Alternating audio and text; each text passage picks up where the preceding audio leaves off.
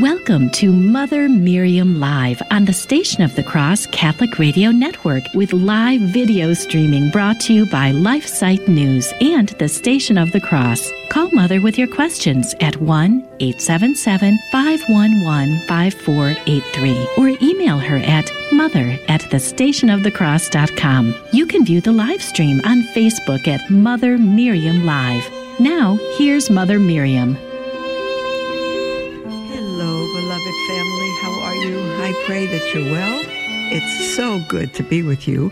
I, you know, we are on video, but I think it just went off for some reason. I'm going to see if we can get it back. Hold on just a moment. I pray that you're well. And um, uh, I know that our studio, um, the uh, Station of the Cross, is in Buffalo, and they've had quite the storm. Um, and many of you in the Northeast uh, understand that, and you're under that snow. But we are here in Texas.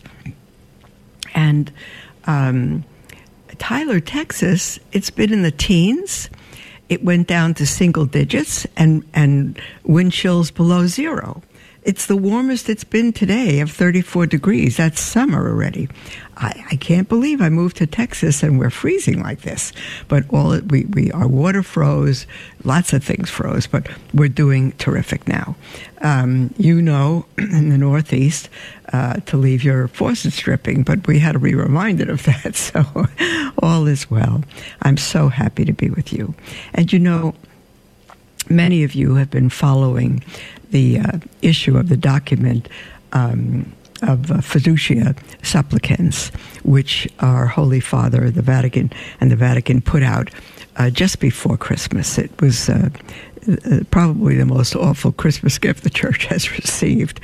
Fiducia supplicans means supplicating trust, supplicating trust, and the only general interpretation of it is that the Church is allowing blessings for same sex couples. Um, they say it's for individuals, but the couples come joined hand in hand and are living together and doing everything else together, and yet um, it is couples. Um, Voice of the Family, if I've mentioned them before, dear ones, uh, they are outstanding. If you could look up Voice of the Family online, they deserve your support. Um, they're tremendous, and um, the uh, head of it is. Um, I think I don't know if I give her the right title if I say head of it um, is Maria Madise, and um, she is uh, and Dr. Robert Mattei, uh, tremendous theologian and historian, writes regularly for them. They have excellent, excellent articles, and they have one. on fiducia supplicans and the challenge for 2024. And I can tell you the bottom line on this is simply the destruction of the family. That's all it is. All of this so called gender ideology, um, transhumanism, uh, homosexual whatevers, um, all of it, all of it is for the destruction of the family because the the enemy of the church, Satan himself, and all his billions of minions uh, want to destroy the church. As long as the family is strong and practice their faith, they cannot destroy the church, and they cannot destroy the church directly. But if they destroy the family, then there's no vocations, there's no faith, and they have a chance. Um, they're doing it nonstop and speeding up every effort to do so. I'm going to read Maria's article um, dated uh, the 3rd of January, and it begins just before Christmas on 18th December. The Catholic world was shaken by Fiducia Supplicans, a declaration of high magisterial rank issued by the Dicastery for the Doctrine of the Faith, uh, shortened DDF. And, um, beloved, if you're on our email list, I sent out the video of um, wonderful, the Archbishop of Malawi, uh, giving his comments on it. and it was very, very, very strong. And most of the bishops of Africa have uh, put it down, and they have made it very, very clear that they will not allow same sex couple blessings. And they came out so strong, the whole continent, that I believe our Holy Father it, made an exception for them. Well, you can't make an exception for one and not another. But here's Maria's article. The document, Fiducia Supplicans, was signed by Pope Francis. Whether this document, which allows Catholic clergy to bless couples living together outside of Christian marriage, including homosexual couples in certain non liturgical set- settings, was received favorably or with alarm, it loomed large in the news over Christmas. Insightful commentaries have already been written, for example, by Edward Feser and Robert de Mattei, and no doubt there will be more in the coming weeks and months as the implications of the document are better understood. And I'll say that most of you listening to me today have probably heard or read or watched many, many responses to this already. This is the first time that I'm um, responding to it on the air. already strong and new voices of resistance to the revolution in the church, including entire bishops' conferences, have been raised against such blessings, many from Africa, suggesting that the Pope of the peripheries has miscalculated the peripheries rather badly, but also bishops of Poland, Hungary, Kazakhstan, and elsewhere, as the evident errors of fiducia supplicans are considered the challenge before us is to return to the fullness of the truth about Catholic moral teaching on marriage and the family. The damage that the document will inevitably do has already been well summarized by others. First, it will affirm people in sin and deny them the genuinely pastoral care that would offer an opportunity to transform their lives. It is neither charitable nor merciful to hide from people the truth about their spiritual state when this deprives them of the motivation to turn away from a life of sin that threatens to cut them off from God for all eternity. Secondly, it further weakens the authority of the church by creating the type of disunity seen in those Protestant denominations in which the application of doctrine varies from one minister to another. there will be an ever deepening divide between the nice priests who bless that's in quote, nice priests who bless same sex couples and the quote unquote rigid priests who refuse such blessings. To the liturgical nomads looking for a more reverent Mass, there will be added moral nomads looking for a parish where such occasions of scandal are avoided, and others still looking for a parish where their sinful relationship is condoned with a blessing. In a word, a generation of more fragmentation and confusion. Thirdly, the call to conversion to non Catholics will be undermined. Lutherans or Anglicans, for example, thinking of entering the Catholic Church, could reasonably ask, What is the point? If the same parties and contradictions are found there as in their own communities. The Catholic Church has always been the beacon of Christian morality orienting all people of goodwill, Catholics and non Catholics alike, to defend the principles of natural law as the foundation of civilized society, turning away from the unambiguous proclamation of church teaching on something as major as homosexual acts is seen as a decisive step toward the abandonment of the perennial teaching on marriage and the family excuse me, and the family, opening the church to a barrage of internal attacks so well known to the Protestants, excuse me, whose authorities have all but given up teaching these principles. Um, I'm going to be returning away from the unambiguous of church teaching on something as major as homosexual acts um, is seen, I'm going to add, not only as a decisive step toward the abandonment of the perennial teaching on marriage and the family, but I will add as the abandonment to, toward the Catholic Church, period. You abandon her teaching on anything, you abandon her. This is not cafeteria Catholicism. Maria Madise continues, Madise continues. Beyond demoralizing faithful clergy of lay people, the document harms the church herself. In such moments, it is far too common to be concerned with, quote, what the, does this mean to me as a Catholic, to my family and my parish, rather than, quote, what does this mean to the church? Yet we must always see the church as a person, and not just a person, but our mother who is suffering terrible mistreatment.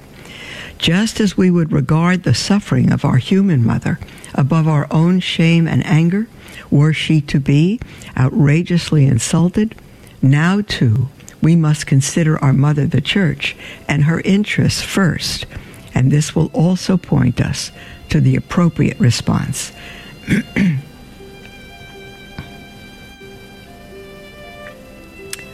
I think I hear the outgoing music, beloved. We will continue with this um, when we come back from the break. Um, and we'll continue with this article then. And after the half hour break, we'll be able to take your emails. Don't go away. We'll be right back.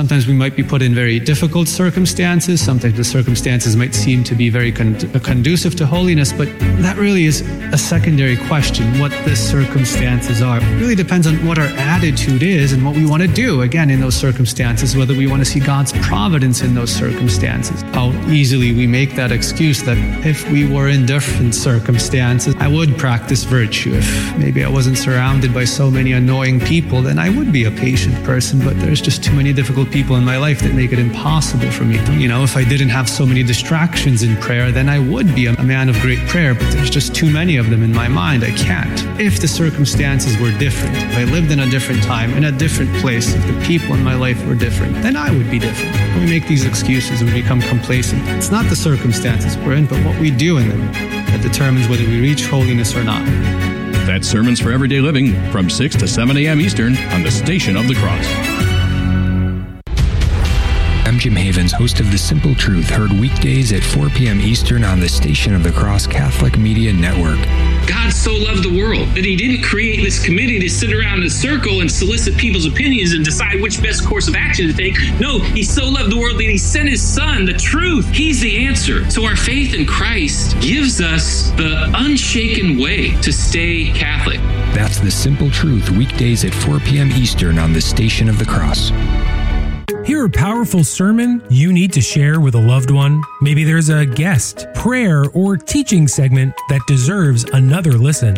You can listen to any of our network produced programs at your convenience by finding us wherever you enjoy podcasts Apple Podcasts, Spotify, Google Podcasts, Podbean, and the free iCatholic radio app. Be uplifted in your faith. Listen today at thestationofthecross.com or on your favorite podcasting platform.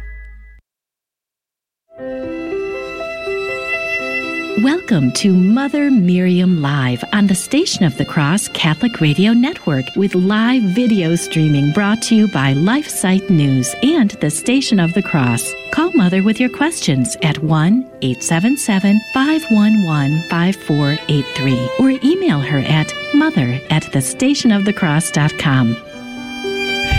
Welcome back, beloved, to Mother Miriam Live. I'm truly thrilled to be with you. It's, I'm, I'm not thrilled to be reading this article on um, the document uh, Fiducia Supplicans that the Holy Father and the Vatican put out just before Christmas. It's a uh, It's awful. It's heresy. It is a disgrace to the church. And from the church, uh, terrible witness to the world. Um, I'll just back up one little paragraph from where we left off. Beyond demoralizing faithful clergy and lay people, the document harms the church herself. In such moments, it is far too common to be concerned with what does this mean to me as a Catholic, to my family and my parish, rather than what does this mean to the church. Yet we must always see the church as a person, and not just a person, but our mother who is suffering terrible mistreatment. Just as we would regard the suffering of our human mother above our own shame and anger, were she to be outrageously insulted, now too we must consider our mother, the church, and her interest first. And this will also point us to the appropriate response. A natural and understandable reaction to all this is the reject, the rejection of fiducia supplicans in favor of the position that prevailed before the 18th of December, but until there is a much more profound restoration of Catholic moral teaching on marriage and the family, particularly on the ends of marriage and their hierarchy, we risk becoming like those quote unquote traditionalists whom G.K. Chesterton accused of defending and conserving the past errors of the revolution against the new ones, noting that quote from G.K. Chesterton The business of conservatives is to prevent mistakes from being corrected. Even when the revolutionist might himself repent of his revolution, the traditionalist is already defending it as part of his tradition. That's quite something. I never thought of it that way.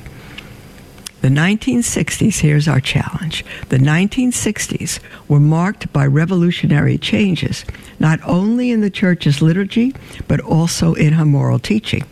While the latter was less immediately apparent than the former, they were, as it were, different sides of the same coin. And just as the attempted quote unquote reform of the reform in liturgy has suggested that only a complete return to tradition could restore the integrity of Catholic worship, we may find that in matters of morality, it is not the understanding of the 1960s, 80s, or early 2000s that is not this or that attempt to adopt Catholic moral. Mora- I'm sorry. let me let me reread that again.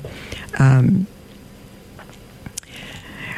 just as the attempted reform of the reform in liturgy has suggested that only a complete return to tradition could restore the integrity of Catholic worship, we may find that in matters of morality, it is not the understanding of the 1960s or 80s or early 2000s.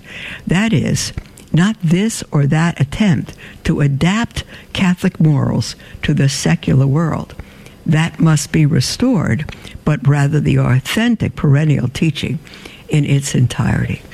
Beloved, it's heartbreaking to me. I entered the church in 1995. I, it's just amazing. I've been Catholic so long, and I'm still hardly used to being Catholic. I, I can't be grateful enough. Um, um,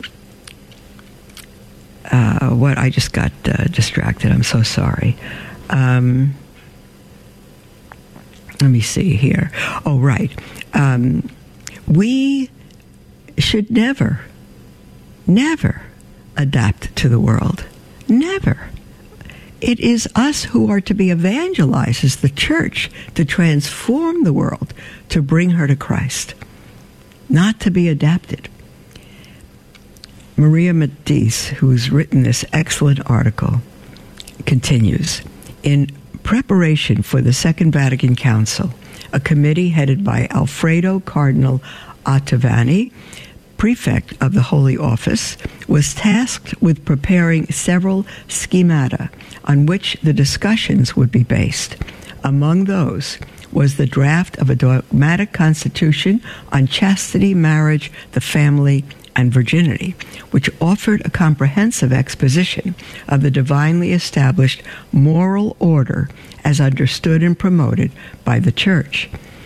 It is called on the Council it called on the Council to extol and defend in a single dogmatic constitution the nobility both of chastity in the unmarried and its most beautiful fruit, sacred virginity, and of chaste marriage and its heavenly fruit, the Christian family. The document explained how human marriage, by divine order, not only multiplies the human race, it also has the privilege of bearing children for the church so that she can truly flourish. The schema reaffirmed that sex is ordered to marriage and its spiritual and material goods. Consequently, evils such as transgenderism, mutilation, sterilization, IVF, in vitro fertilization, and homosexuality are condemned. It emphasized that although chastity is not the only nor the first good of the moral life of men, an integral moral life cannot exist without it. I was speaking once, beloved, to a friend, a married friend, and on chastity, and she was faithful to her husband, but not faithful to chastity. And I spoke to her about it, and she was absolutely shocked. She said, I thought because I was married, anything was permitted, and it's not. She was absolutely shocked. The content of the scheme, of course, revealed nothing new. It merely summarized what the church had always taught about marriage and the family and warned against the foreseeable attacks brewing within the church and already manifest in secular society.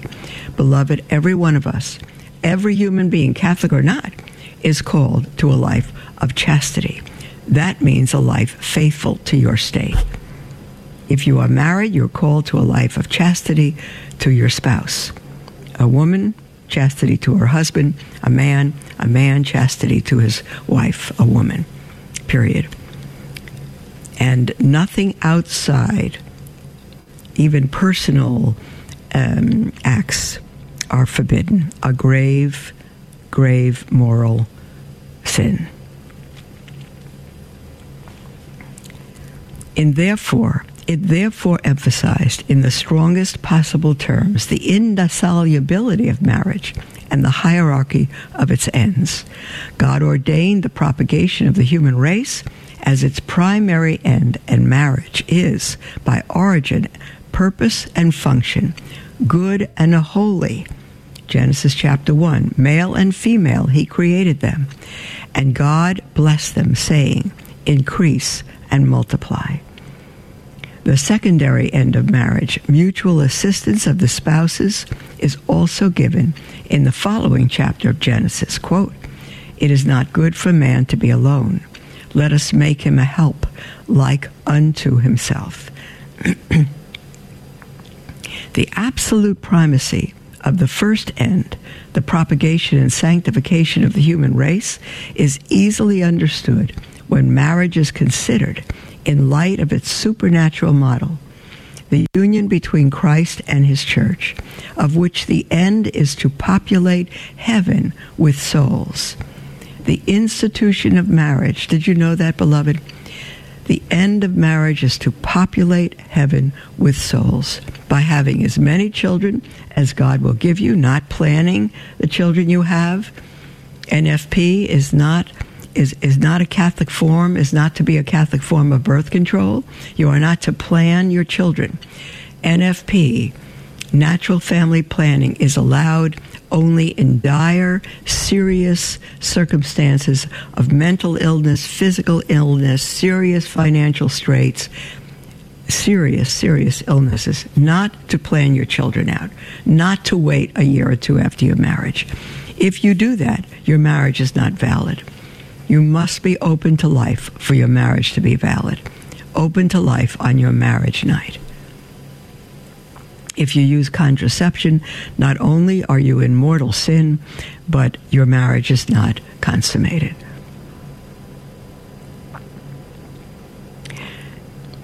The absolute primacy of the first end, the propagation and sanctification of the human race, is easily understood when marriage is considered in light of its supernatural model, the union between Christ and his church, of which the end is to populate heaven with souls.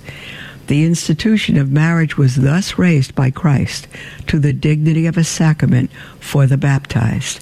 And although a marriage bond is formed by mutual consent of husband and wife, it cannot be dissolved by human will, just as the church cannot be separated from Christ. The authors of the schema forcefully rejected the errors and theories by which Oh dear. Hold on now, please. Uh, you know, um, not long ago, I got a, a new laptop, and hold on. And it, it kind of does its own thing. Um, I know we're coming to a break soon, but it just closed out three, four tabs I have. Oh my goodness. I'm so sorry. I'm going to get us back to the video right now and probably in time for the break. Hold on. I'm so sorry. Many of you are probably not even interested. You're probably listening by radio or iCatholic app. But we are now back. Um, Mike or James or someone, can you see that we're back on video? I don't see the screen. Hello? Okay. Right, right. All right, hold on, hold on. I'm so sorry, beloved. Um, I apologize. Let me see if I can get this article back. Just a moment.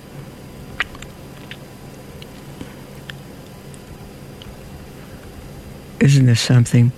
In any case, beloved, we you know we are um, because of the storm, especially in Buffalo, where the program is produced. Um, our good uh, James and Mike and Matthew and they're all uh, doing this remotely and so we might have a couple of problems. We cannot take your calls today, beloved, but we will be able to take your emails. And I'm going to come back from the break um, and bring up this article again somehow, and um, let's see, and and continue with it, and then we'll take the emails that have already come in.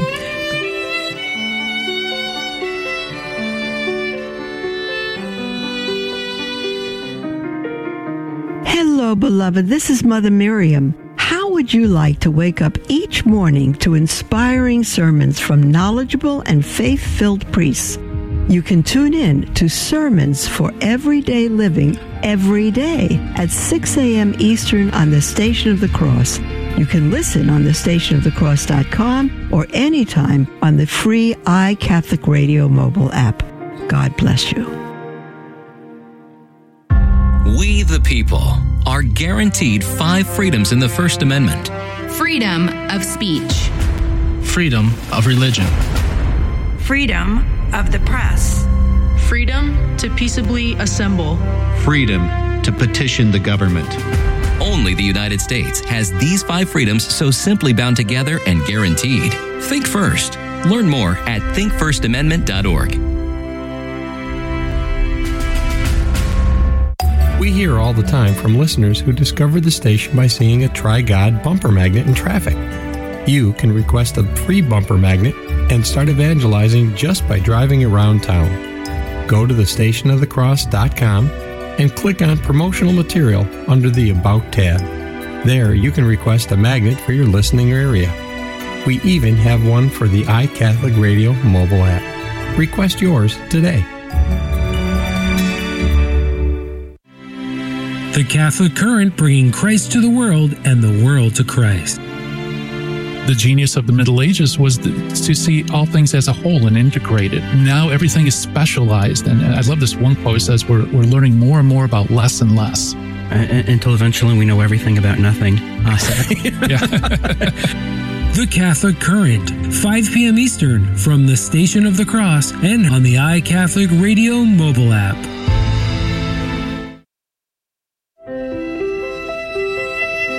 Welcome to Mother Miriam Live on the Station of the Cross Catholic Radio Network with live video streaming brought to you by LifeSite News and the Station of the Cross. Call Mother with your questions at 1 877 511 5483 or email her at mother at thestationofthecross.com. Welcome back, beloved, to Mother Miriam Live. I am live. I am she. I am thrilled to be with you. And um, we are reading uh, the response of the fantastic apostolate Voice of the Family, and it's um, headed by Maria Madise. And she has written, along with others, um, a regular writer is um, uh, Dr. Robert um, um, Mattei and others. They're absolutely fantastic. And they are, if, if you ever want any uh, opinion or commentary on church documents on the family, go to Voice of the Family. And I would say if you're looking for an absolute faithful, Orthodox, Catholic, fully Catholic apostolate's support, Voice of the Family would be worthy of every penny.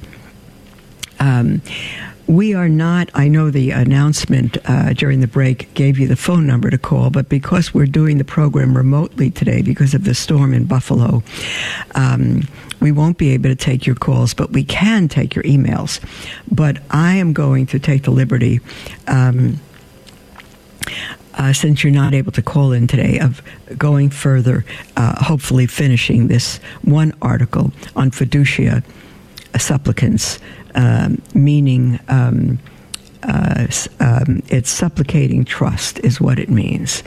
Um, and you've probably heard many comments on it already. Came out just before Christmas, the worst Christmas gift the church could ever have received. Um, and I think for the world, it just, I'm embarrassed for the Catholic Church for such things like this to go out, but and especially from the hierarchy. Um, let me continue just to the end of the article. the absolute primar- primacy of the first end of marriage is the propagation and sanctification of the human race. It's easily understood when marriage is considered in light of its supernatural model, the union between Christ and his church, of which the end is to populate heaven with souls. The institution of marriage was thus raised by Christ to the dignity of a sacrament for the baptized. And although a marriage bond is formed by mutual consent of husband and wife, it cannot be dissolved by human will, just as the church cannot be separated from Christ. The authors of the schema forcefully rejected the errors and theories by which is denied the immutable divine order with regard to the properties um, and purposes of marriage. Um, and by which, in an in inversion of the right order of values, the primary purpose of marriage is esteemed less than biological, and personal values and conjugal love in the objective order itself is proclaimed to be the primary purpose. The reason most Catholics today know nothing about this schema is that, like most of the draft constitutions drawn up by the pre- pre- preparatory committee, it was rejected by the Council Fathers. We're talking about Vatican Council II. The schema summarized the perennial Catholic teaching on marriage and the family and unapologetically set out the consequences of any attempt to pull out a single thread of this beautifully patterned tapestry. Its rejection would come to represent the abandonment of the fullness of the traditional moral teaching and its gradual replacement with a new understanding of marriage and a morality that would eventually pave the way for documents like fiducia supplicans. During the council, and if anyone doesn't know, it's the blessing of uh, homosexual couples. During the council, the schema on chastity, marriage, the family, and virginity during the Second Vatican Council on the schema, uh, the plan, God's plan of chastity, marriage, family, and virginity were dismantled, with all references to chastity and virginity removed. What remained was incorporated into a new document on the relationship between the church and the modern world, Gaudium et Spes, approved by an overwhelming majority in December 1965. Gaudium et Spes appears to define marriage primarily as the intimate communion of the married couple. As Professor Roberto de Mattei points out, um, the chapter dedicated to marriage and the family rejects an unhappy synthesis of the opposing views. He notes the most surprising aspect of Gaudium et Spes is the lack of exposure of the traditional order of the purpose of marriage. It was, as in the case of many other texts of the Council, a substantially ambiguous document. Logic teaches that two values cannot be on a level of absolute equality. In the event of a conflict, one or other of the equivalent principles will prevail. Already in October 1941, Pius XII had warned that, quote, two tendencies must be avoided. One, which in examining the constitutive elements of the act of generation gives weight only to the primary purpose of marriage as if the secondary purpose did not exist and that which considers the secondary purpose as equally principal, losing it from its essential subordination to the primary purpose, which by logical necessity would lead to deadly consequences. By 1960, end quote, by 1968, the ends of marriage were clearly inverted in the church's language. In paragraph 12, of the encyclical Humanae Vitae on union and procreation, Paul VI states, quote, This particular doctrine, often expounded by the magisterium of the Church, is based on the inseparable connection established by God, which man on his own initiative may not break between the unitive significance and the procreative significance, which are both inherent to the magic to the marriage act. Look at that. We've praised, dear ones, Humanity, Humanae Vitae, even though most bishops were against it when it first came out, as a magnificent document. I personally never realized the inversion here, putting unitive before procreative, putting the second end before the first. Quote from Paul Sixth.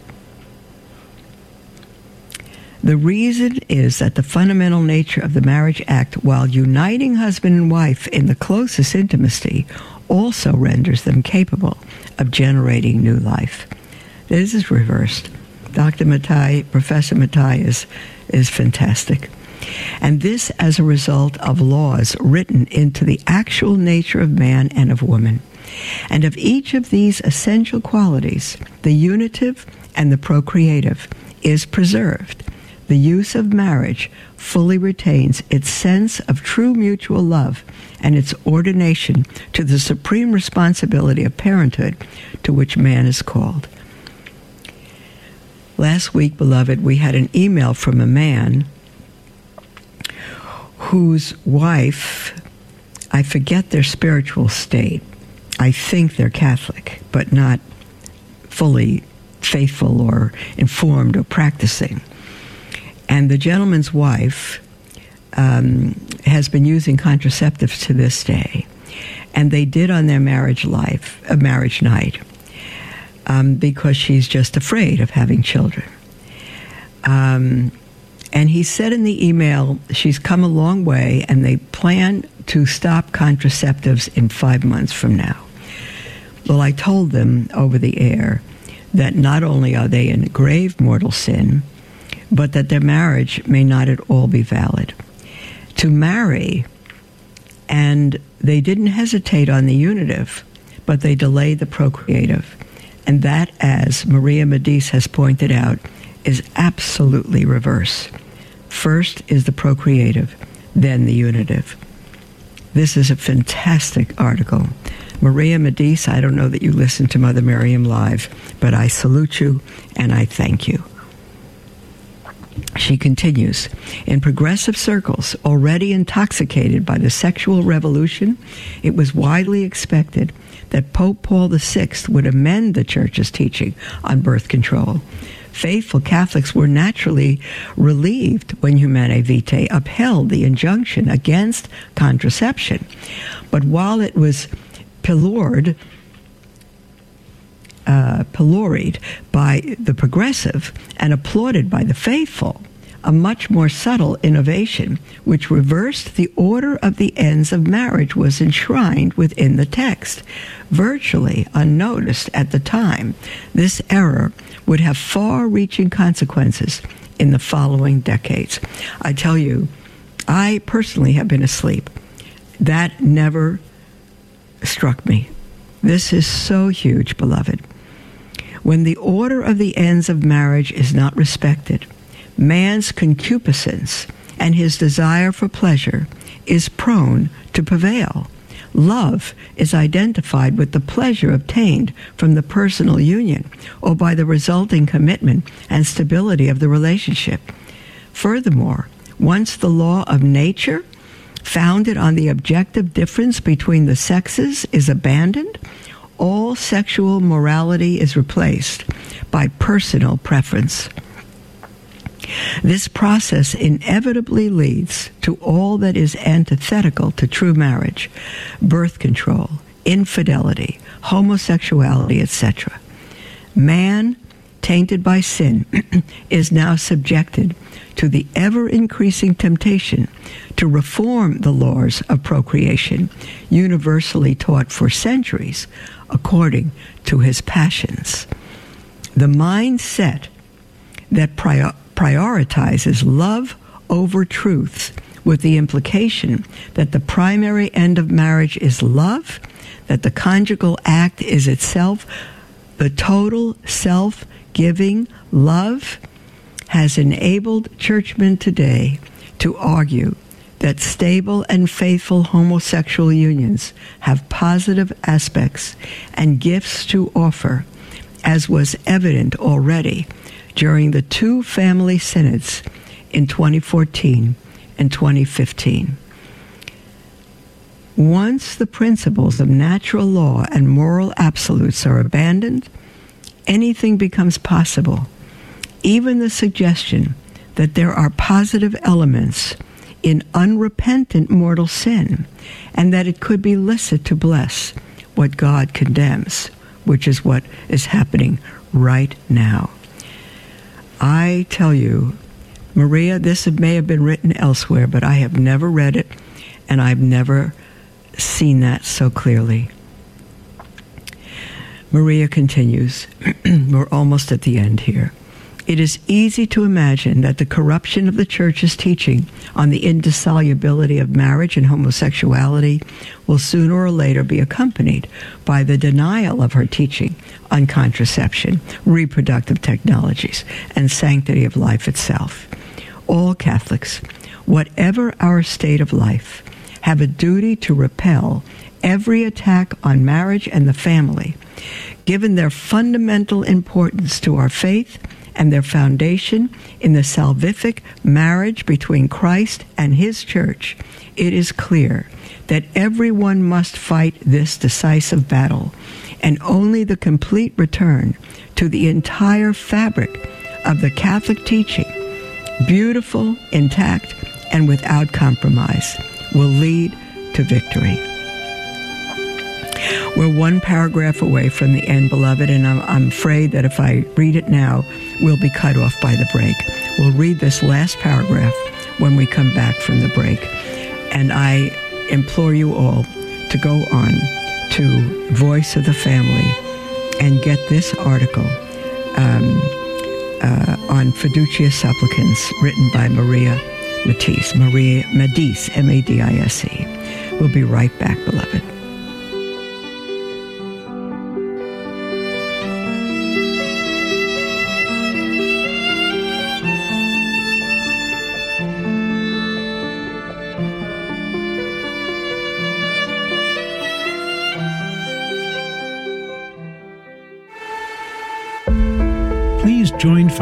Mark Noonan in praying the Litany of Humility. O Jesus, meek and humble of heart, hear me. From the desire of being esteemed, deliver me, Jesus. From the desire of being loved, deliver me, Jesus. From the desire of being extolled, deliver me, Jesus. From the desire of being honored, deliver me, Jesus. From the desire of being praised, deliver me, Jesus. From the desire of being preferred to others, deliver me, Jesus. From the desire of being consulted, deliver me, Jesus. From the desire of being approved, deliver me, Jesus. From the fear of being humiliated, deliver me, Jesus. From the fear of being despised, deliver me, Jesus. From the fear of suffering rebukes, deliver me, Jesus. From the fear of being calumniated, deliver me, Jesus. From the fear of being forgotten, deliver me, Jesus. From the fear of being ridiculed, deliver me, Jesus. From the fear of being wronged, deliver me, Jesus. From the fear of being suspected, deliver me, Jesus. That others may be loved more than I, Jesus grant me the grace to desire it. That others may be esteemed more than I, Jesus grant me the grace to desire it. That in the opinion of the world others may increase and I may decrease, Jesus grant me the grace to desire it. That others may be chosen and I set aside, Jesus grant me the grace to desire it. That others may be praised and I unnoticed, Jesus grant me the grace to desire it. That others may be preferred to me in everything, Jesus grant me the grace to desire it. That others may become holier than I, provided that I may become as holy as I should. Jesus grant me the grace to desire it. Amen.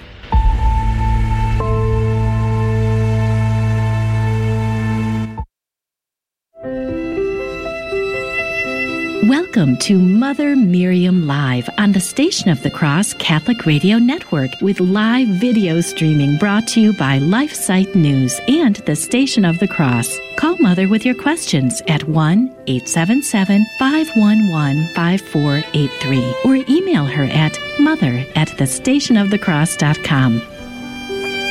Welcome back, beloved, to Mother Miriam Live.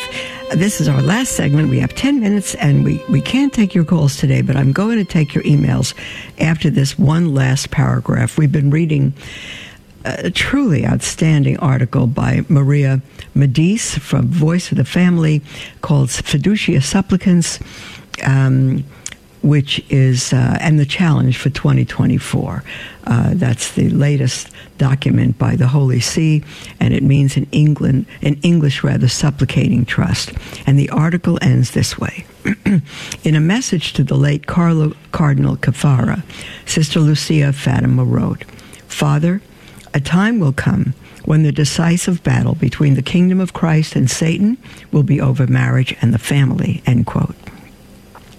The implications of documents like fiducia supplicans will certainly intensify the decisive battle, and those who work for the sanctity of marriage and the family are bound to feel fought and opposed in every way.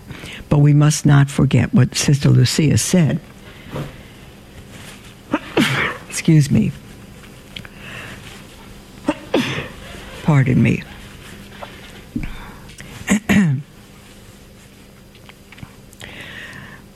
We must not forget what Sister Lucia said in the conclusion of her letter. Do not be afraid, because Our Lady has already crushed his head. Indeed, we can be sure that in the end, the Immaculate Heart will triumph, but only if we share in the fight shall we share in the joy of her triumph. Um, I think this letter should be sent out and read by every single family and every single person who might desire to be married. Absolutely outstanding. I'm going to read an email by Benjamin. Um, he says this My family, myself, my wife, and my 10 month old son are traditional Catholics. We attend the FSSP, that's the Fraternity of the Society of St. Peter, with a priest who will tell us to ignore 99% of what comes out of the Vatican as it all belongs in the trash. I say shame on that priest. That's not true. That's not true. Um, it, what's coming out of the Vatican is the faith of the ages. What is being um, challenged and changed and distorted and even destroyed uh, or attacked is terrible, but it's not the majority of the faith.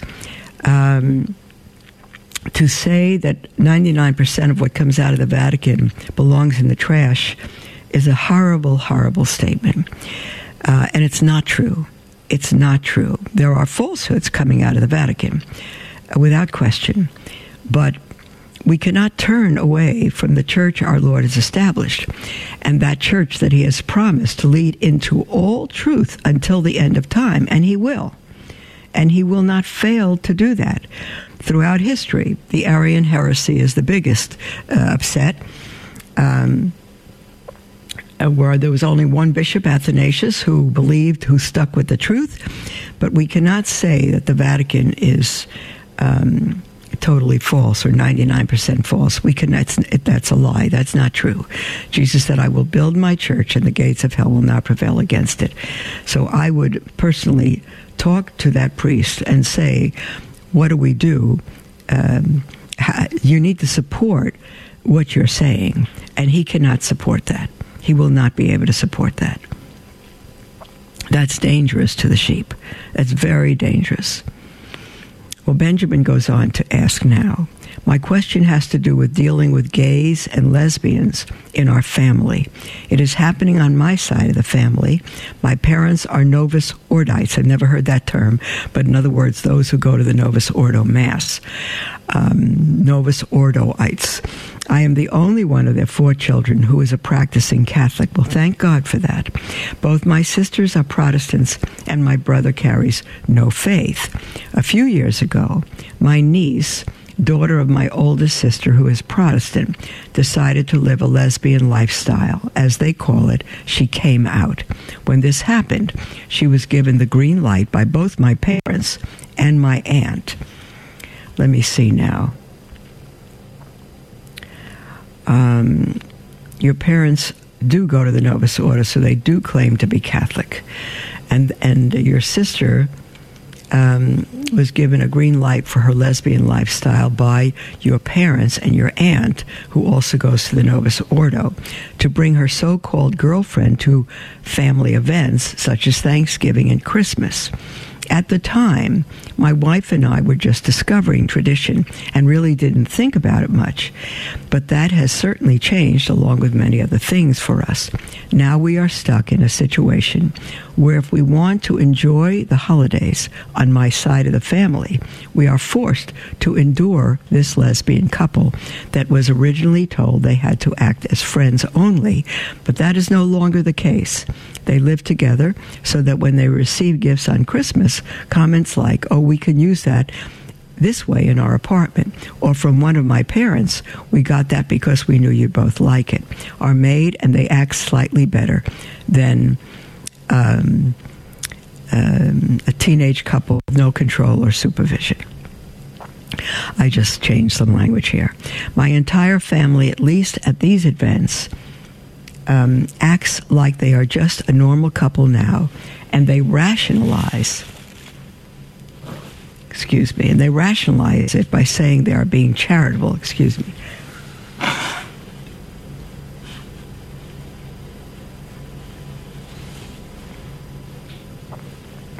We disagree. We believe that love means willing the good of the soul of, of, the other, which we take to mean we cannot even act like we tolerate this kind of behavior. My question is how do we deal with this type of situation? Our priest made it very clear that when our son reaches a certain age, he said around five, we cannot have him around it. Well, five is too late. There's an awful lot that's absorbed by a child. Um, um, before the age of five, as we have a duty to protect his innocence. While that is fine and I agree with that, it's impacting my wife and me negatively now. We live these events feeling very negative and scandalized by this. In addition, we are watching my nephews and the children of my cousins being scandalized too, which completely breaks my heart. If, when we say something, it will likely cause a huge division in our family, um, or if uh, when we say something, it will likely cause a huge division in our family.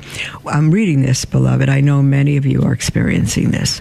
We already decided not to invite the girlfriend to our baby shower, and that caused a big issue. So I know this is going to cause an even bigger issue.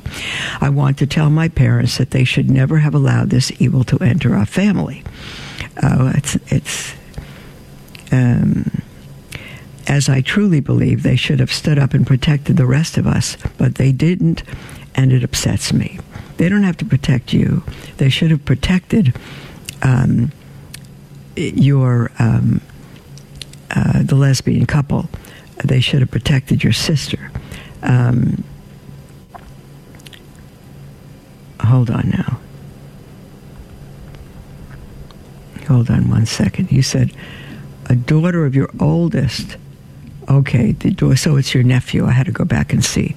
They should have protected her. Uh, they parents should not have to protect a Christian family. The Christian family supposedly should know what to do, even if they're Protestant. Benjamin, uh, I apologize, but uh, I want to continue through your email.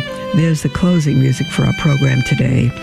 Um, your concerns are 100% perfect. Um, we'll we'll continue this tomorrow, but very quickly, I would say you need to write a letter to your entire family, including your niece in that letter, explaining why this is such a grave sin against God and uh, something that you cannot be a part of by supporting them, even at a family function. The family will have to react to that but you can no longer be part of this in a family gathering where they're present. God bless you.